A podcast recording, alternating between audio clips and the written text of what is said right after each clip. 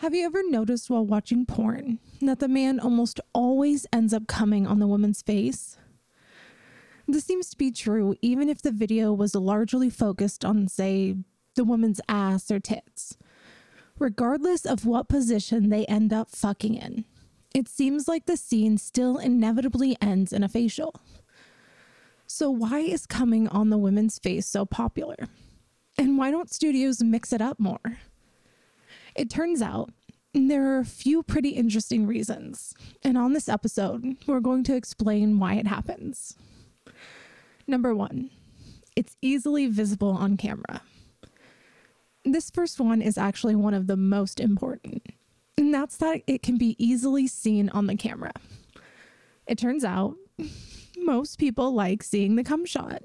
And this is true for both men and women. It was one of the most climactic events of the entire scene. So it's really important that that camera is able to capture it. As hot as it is to be cream pied in real life, and as a woman, seeing a guy empty his balls inside of her is an incredible turn on. You can't exactly see how much cum is being shot out when it's being ejaculated straight into one of the woman's holes. In a video, it's not always possible to see just how aroused a man is or just how good the woman is making him feel with her mouth, pussy, or ass. However, the amount that a man ejaculates, plus the speed it comes out, how many spurts he fires off, this can all give off an indication of how great it feels for him. Some men also like to time their orgasms to the man on the screen, and coming outside the body makes that easier. Of course, this would still be possible if he came on her breasts or on her ass as well. So, why are facials still the number one most popular choice? Well, there are other reasons for it too. The second reason is that most women don't allow it in real life. Porn is all about the fantasy, right? Through porn, we get to live out fantasies that we could only dream of in real life. That is part of the reason I've enjoyed making audio porn in particular, because even then, both as scriptwriters, performers, and listeners, we're only bound to our imagination. We don't have to worry about making a believable or realistic visual production, which gives us a lot more creative freedom to really push the boundaries of reality. It's also another reason I don't show my face or have an avatar.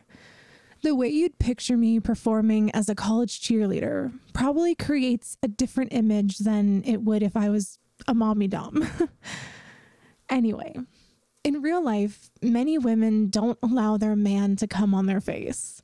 And as much as I myself might both love the degradation and the giant sticky load, not all women are up to that sort of thing. So, since it's not something they can actually live out, many men really enjoy seeing it in their porn. Meanwhile, it's much easier to clean up cum off your tits or ass. So, more women allow men to come there if they aren't going to be shooting it inside of them. Finally, porn companies are smart and make data driven decisions. And this is ultimately what it comes down to. Many people falsely assume that porn companies are laid back, relaxed, and just run by people that want some action. This couldn't be further from the truth. Porn is an incredibly competitive industry with high stakes. The people that run major studios are extremely intelligent business people. And like any corporation, they make decisions based off of data to ensure that they are providing the best possible product so they can make the most amount of money possible. Surveys have shown that facials are simply what people like to see. And if trends change, so will how these studios conduct their scenes. While I'd wish they'd mix it up a little bit more, seriously, not every scene has to end in a facial. It does seem to be what people want. And until that changes, it's unlikely studios are going to change as well. Now, just before we end this episode, here's what I'd personally like to see. I think porn could be a lot more exciting if it wasn't so scripted and the men got to come wherever they really wanted to.